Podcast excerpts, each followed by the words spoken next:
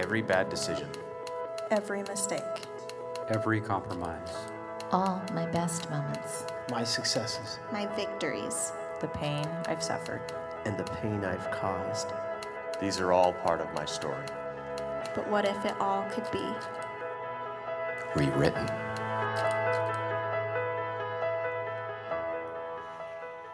Good morning, church. If I haven't met you before, my name is Grant, one of the lead teaching pastors here. If you have a smartphone, you have no doubt encountered the stupidity of autocorrect. You feel my pain? Autocorrect is supposed to correct what you wrote, but it often corrects it incorrectly. I mean, some of the craziest things come out of autocorrect, even though it's supposed to be a help, it often ends up sending you backwards. I submit the following examples as evidence. Let's read these together. You're Fred. Actually, this is Jennifer, Mr. Krasinski, your secretary. Oops, sorry, Jennifer, typo. It's okay, you're fired. That's cold. One little I. How about this one? Happy birthday to you. Happy birthday to you. Happy birthday, dead husband. Happy birthday to you. Thanks. I assume you meant dear. Ah, yes, I mean that crazy autocorrect. Sorry, babe. This one actually isn't autocorrect, but I just thought it was funny, especially for the Star Wars people. Hey, someone changed all the contact names on my phone. I'm trying to figure out who everyone is. Well, what's my contact name? Darth Vader, but who is this? Luke, I am your father. Haha, very funny. No, really, who is this? No, it's your father, Luke. I knew your name would entertain me one day. I love that one. Are you doing the Nutcracker this year? Yes, I'm auctioning kids tomorrow. Suctioning kids. Ridiculous auto cat rectal. Birdseed. I'm auditioning kids foreplay. I, well, I'm sorry I asked, all right? I'm sorry you experienced that. So, as we continue our series, Rewritten, we're actually going to dive into an account where Jesus takes on satanic autocorrect. Okay, follow me.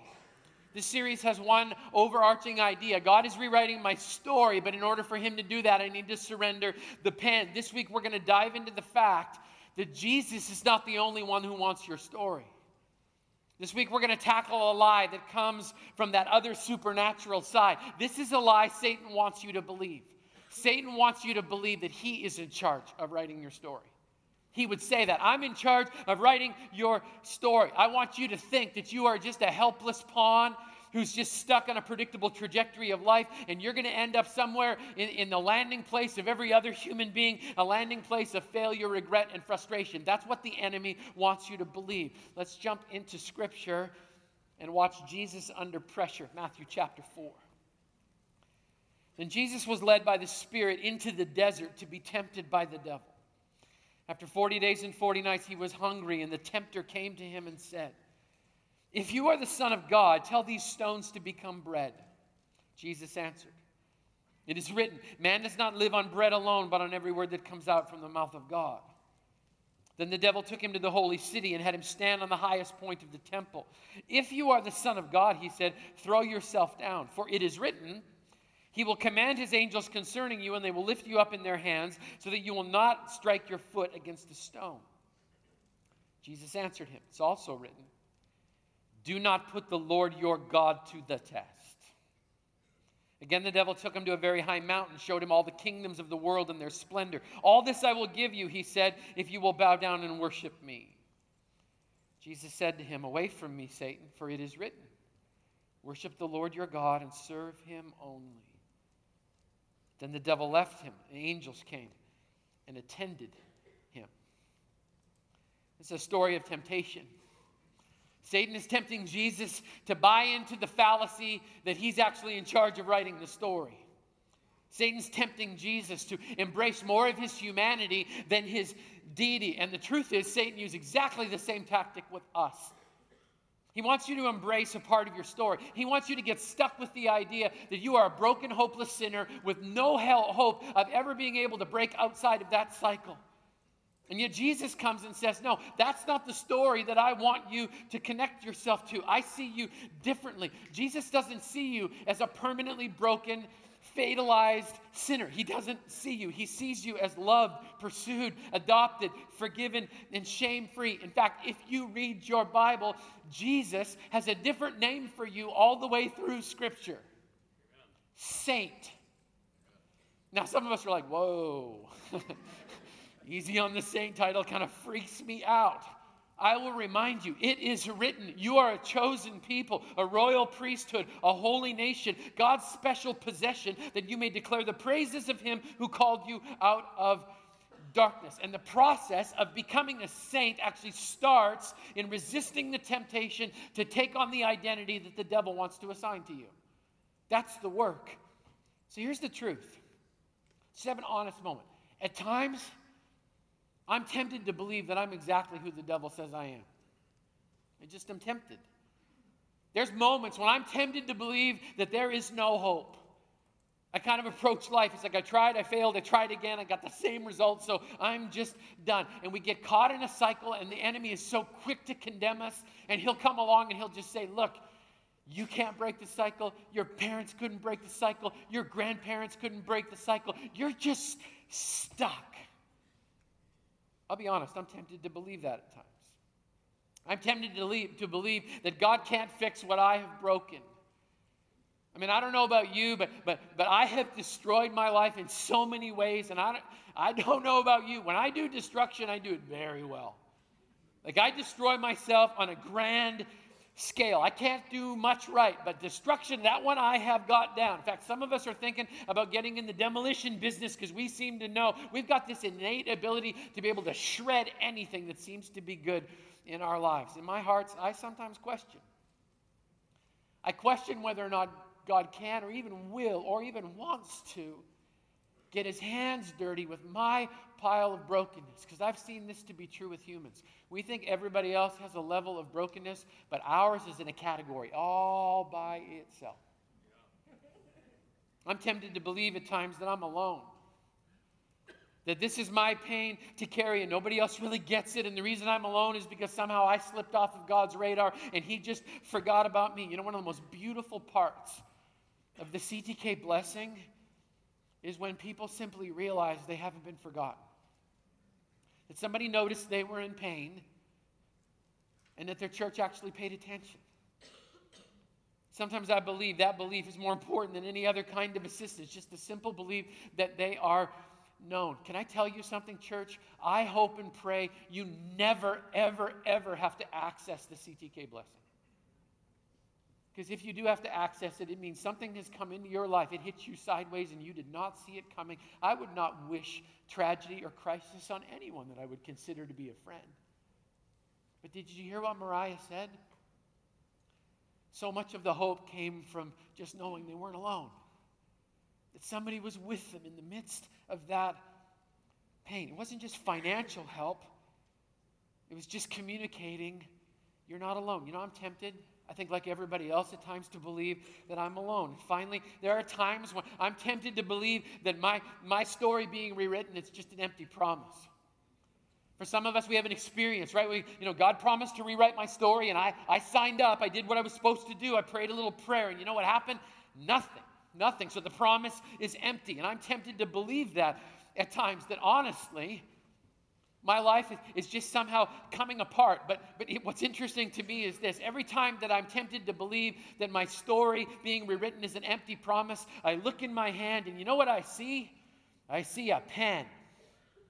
And I realize once again, I've stolen the pen from God and I'm writing my own ending to the story. I'm tempted. I love Matthew chapter 4 because Jesus is tempted. He's in the wilderness. He's exhausted. He's hungry. He's weak. And Satan comes to tempt him. Basically says, Come on, Jesus, just relax. Grab a bite, switch teams, and we'll call it good. That's what this is all about. And he promises, he, I promise that following me is so much easier than following God because your father appears to be a cruel taskmaster. I mean, look at he's left you out here alone and you're starving. Just give me the pen, Jesus, and I'll write out how did I see this going down. Satan proposes three strategies. Feed yourself, take a flying leap, and worship me. That's all I'm asking. I mean, it's like he's a used car salesman, right? For just three easy payments of $19.99, you can sell your soul. But wait, there's more. Feed yourself, take a flying leap, and worship me. If you look closely in this scripture, in the temptation, Satan attempts to rewrite the truth. He attempts to make Jesus believe something that is not true. I listed them in their outline. Satan attempts to make Jesus believe God won't take care of you, so you need to take care of yourself. God's not feeding you, so I will. I'll feed your body, and then you can use yourself, your own power, to get things done. Because after all, Jesus, we know your strength is enough. So just help yourself because we all know self help is just so unbelievably helpful. Pick yourself up by your bootstraps, Jesus. I mean, this is just simple. What's the underlying message that Satan is sending to Jesus? The lesson is God won't help you, you better help yourself. Here's another lie that he tries to tempt him with God won't catch you when you free fall. The underlying message here God can't be trusted. I mean, you're tripping, Jesus. You're following. You're stumbling because you're actually weak. Well, here's what you need to know you're going to hit the ground at terminal velocity. God's not going to catch you. He's not strong enough to catch you. He's actually lying. Don't trust your father, trust me. Here's another lie. He attempts to get Jesus to believe God's replaceable. He's replaceable. I mean, why worship God alone when you have options? Now, here's the amazing thing every temptation that Satan puts towards Jesus, he's doing exactly the same thing to us. I mean, it's the same shtick. There's no creativity here at all. It's the same stuff. It's been that way for centuries.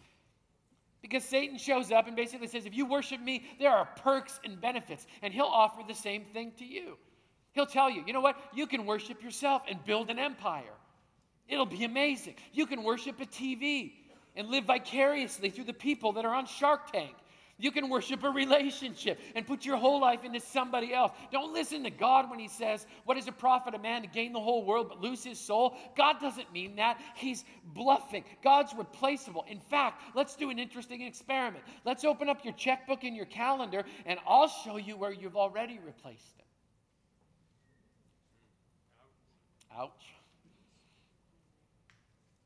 Satan offers incentives, the same ones he offered to Jesus. The message is clear take a knee, and all of this can be yours. My friends, my brothers, and my sisters, can I just say this to you? Satan would love to rewrite those lies on your heart. He would love to. This is what I love about Matthew chapter 4. The Bible shows me an example of how to fight back. Jesus begins to fight back. I love that as Satan tries to re- convince Jesus that his story is being rewritten, I love the fact that Jesus responds with three powerful words. You're going to hear them a lot this morning. It is written. It is written. So he's going to show us how to fight back. So, in those moments when I'm tempted to accept any of the lies that Satan is perpetrating against me, in those moments, I must respond like Jesus. It is written. Let's summarize this. Satan sees a weakness and he exploits it. Jesus has been fasting for 40 days. That's a long time to go without food. That's a long time. He's in the Judean wilderness. If you ever come to Israel with me, and I hope that you will. In fact, 9:30, I'll tell you this. I got I literally have I think 3 spots left on the Israel trip this year. If you're interested, we're going to have a meeting after the last service. You can come along. But if you ever come with me, we will leave one morning from the Sea of Galilee. It's beautiful, it's lush, it's warm, it's gorgeous. The evenings are, are cool, the days are warm. It's just beautiful. And then we're going to get you on a bus, we're going to load you up after breakfast, and we're going to drive about 20 minutes. And you're going to get out of the bus and go, What in the world just happened? You're going to be in the middle of the Judean wilderness. There is nothing there but wind and sand. It's barren. It's forlorn. You're going to stand at the bottom of the mount of temptation. That this particular mountain that we're talking, you're going to stand there and you're going to go, "This is horrible." And you're going to step into this particular moment. Jesus is starving. And what's the offer? Satan comes, use your power to take care of yourself. God's not going to take care of you. Come on, Jesus, it's easy. Stones to bread. What does Jesus say? It is written. Man shall not live on bread alone, but on every word that comes out of the mouth of God. I love this.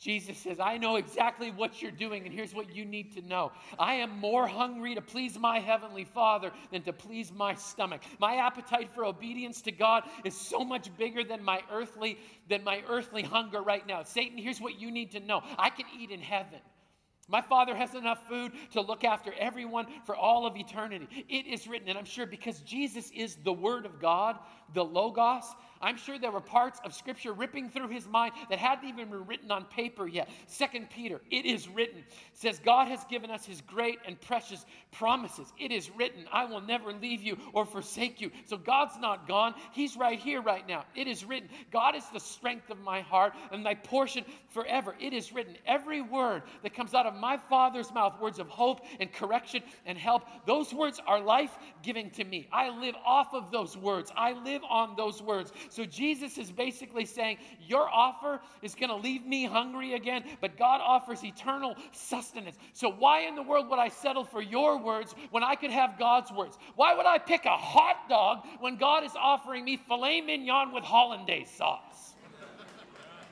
Why? What's the application? Jesus is saying, the promise of God sustains me and gives me spiritual strength to believe it when God says, My grace is sufficient for you. It is written. It is written, and Satan, you can't rewrite the truth. Satan takes Jesus to the highest point on the temple. Let me show you a picture. One morning, we actually went to the temple. This is the original. And I went and stood right down there at the bottom of the fence, down there in the bottom corner, and I was looking up. I took this picture with my phone, looking straight up the corner to what was at that time the highest point on the side of the temple wall. I'm looking up, and I'll tell you something. It's a long way up, and it's a long way down. So just picture it Jesus and Satan standing up on the top of that corner of the temple. And Satan says, Come on, Jesus, just take a step. Show off. This is a really good time. Prove that God will catch you. In fact, here's what's interesting Satan quotes the Bible. That should be a clue. Satan knows your Bible. Do you? Do you know enough to be able to say back to him, It is written? Do you have enough of the word so deeply embedded inside of you? This is fantastic. He actually quotes from Psalm 91. And Jesus quotes scripture back to Satan every single time there's a temptation. That's a clue, people. That's a clue as to how we're supposed to respond. I'm like, I'm a guy, right? Guys are tempted these days. Pornography is everywhere. So we're all tempted. Let's just be honest. We're all tempted to look at things that we're not supposed to look at. So what do we try and do? Just use our own will to fight back against that temptation? Jesus says that's not the way to do it. You need to be able to quote, it is written. So when I'm tempted with that kind of stuff, it is written. I made a covenant with my eyes not to look lustfully at a woman. It is written, whatever is pure, whatever is right, whatever is noble. I'm supposed to think on those things. It is written, flee sexual immorality. Sometimes you got to say it out loud in the authority of Jesus' name because that's the only fitting response. I mean, if you ever want to know how insidious Satan is, I want you to understand this. He quotes from Psalm 91, a chapter in its correct context that promises believers that God will protect you from Satan. How insidious is that? And he just pulls out a little section puts a little twist on it. Satan rewrites Psalm 91 with a dare instead of an indictment on himself. And Jesus responds, I love this. It is written. Now think about who's talking to who. Jesus is speaking to Satan, and this is what he says Do not put the Lord your God to the test. We just established an authority order, didn't we? Satan, you think you're in charge of this whole drama? You have no idea. I am God, you are not. Don't you dare try and tempt me. You are subservient. You're way down the pecking order. You don't rank at all. So I'm just going to remind you it is written do not put the Lord your God to the test. You know what Jesus is saying in this moment? He's saying, I am before Abraham, Isaac, and Jacob was, I am. I am the Lord your God, even though you think you're in charge. You know what I love about that little statement, I am? before Abraham, Isaac, and Jacob was. It's all the way through Scripture. This is what I love about that. Abraham, Isaac, and Jacob, they were all messed up. And they got beautiful rewrites. You should read the last chapter of every single one of their lives. I mean, it is written. Jesus is saying, I am. I'm the God of the broken. I'm the God of the hurting. I'm the God of the ones who thought they had it all together and then found out that was not true. What's the application for us? The application is Satan is subject to the will of Jesus, not the other way around. Any test that comes against me will only strengthen my resolve to hold on to the one who truly holds my future. Satan's got one more offer. Takes Jesus to the peak of this unbelievably high mountain, and he makes an offer. Worship me, and all of this can be yours. Okay, does anybody see how stupid that is? Satan's offering to Jesus what Jesus already owns. Like, do we understand that? I'm going to tell you something. If you are a follower of Christ, the only thing Satan has to offer you already belongs to your Heavenly Father. So, why would you take it from him when you've already got it from your Heavenly Dad? I mean, Satan offers me things all the time possessions, power, and prestige. But the truth is, all of that stuff belongs to my Heavenly Father. And it is written as a quote unquote saint that follows Jesus. It is written, I'm a co heir with Christ, which means anything that belongs to Jesus also belongs to me. This whole thing, this, all this stuff, that belongs to my daddy. And if it belongs to my daddy, guess who gets it? I do. That's good news. Can I tell you something? I'm a father. Even though my kids are older, you know what I love doing? I love giving good gifts to my kids. I like blessing them. I like surprising them. I like it when they don't see it coming. And uh, you know what? And I don't even, honestly, I don't even really need a thank you. I just like doing it. Why? Because I'm a dad. God says, all of this is yours. But Satan comes to tempt. And he tempts him with this statement Come on, Jesus, just take a knee and cash in. And Jesus responds It is written, worship the Lord your God and serve him only. Jesus is making a bold statement here. I already have a team. And I'm in perfect relationship with that team. As the Son of God and God the Son, worship is complete for me. I'm in perfect relationship with my Heavenly Father and the Holy Spirit, so I don't need anything. You know what's interesting to me? Jesus doesn't answer Satan's temptation for himself, he answers it for us. Worship God and God alone. Why? Because it is written, You shall have no other gods before me. No other gods before me. What's the application? Application is simple I refuse to worship that which cannot save my soul. I won't take a knee to anyone other than Jesus. Even though the enemy comes and says, No, I got a substitute for you, Grant. I've got a counterfeit for you, Grant. I refuse to buy into those offers because it is written, You shall have no other gods before me. I refuse to allow Satan to write a false narrative about the God who saved my soul. Now, don't miss the last verse of the account. Verse 11. Then the devil left him, and angels came and attended him. I want you to notice something there. When we respond with, It is written, the devil leaves. That's a good thing to know. When we know that. Why? Truth and lies don't mix. Light and darkness don't go together. You prove it every time you turn on a light switch. I mean, has anyone ever turned on a light switch and watched the darkness win? Think about it. Take your time, okay? I mean, I've never seen that happen. I've never turned on a light switch and have the, de- have the darkness in the room go, I'm not going anywhere. I'm flexing. Watch me stay. Like, it actually hurt. Um, probably should stretch before I preach. I mean, has anyone ever experienced that before? No, you turn a light on, what happens? Darkness, gone. Why? Light is more powerful than darkness. I mean, can I get a bigger amen than that? Light is more powerful than darkness. I mean, it's just important, right? If I, Jesus responds here.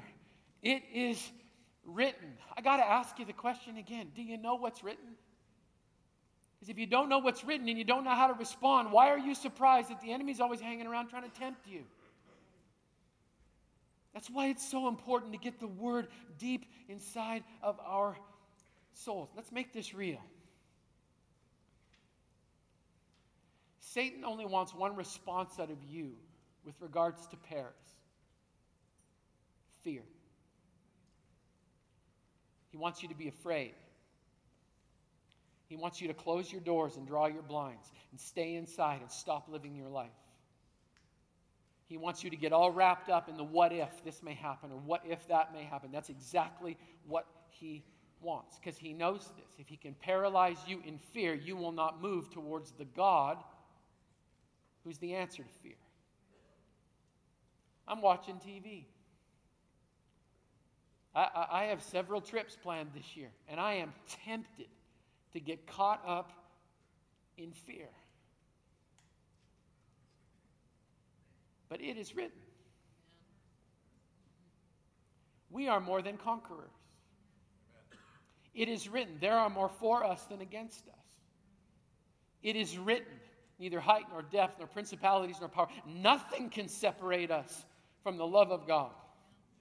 It is written, perfect love casts out all fear, and Jesus is the greatest expression of perfect love. So if I am with him, why in the world would my response be to cave into fear as opposed to standing in a place and say, On Christ, the solid rock I stand, all other ground is sinking sand. I will not respond in fear. What it is written, God has not given us a spirit of timidity and of fear. I mean, that's what my Bible says. Do I believe it or not? Do I know how to respond? Is that the first thing that bubbles out of me when everything is pressing in? Church, we've got to know our Bible. We've got to be able to speak back. It doesn't do any good when, we, when the enemy is tempting us and we're just like, well, it, it's written at least one time, like I wrote this life philosophy paper back in college, and and it was all about the fact that I think I'm a pretty cool, self actualized person, and therefore I'm going to press back into these things. And I think I'm going to submit that to the devil for his consideration and see whether or not he leaves me alone.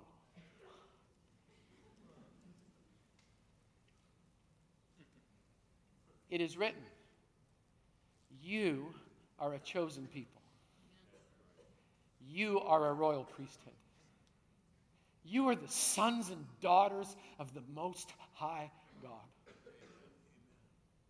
Why, knowing that, would you ever choose to cower in fear? I love the last verse because I think the details are important. The angels came and attended him. Can I ask a theologically deep question? Where do you think the angels came from?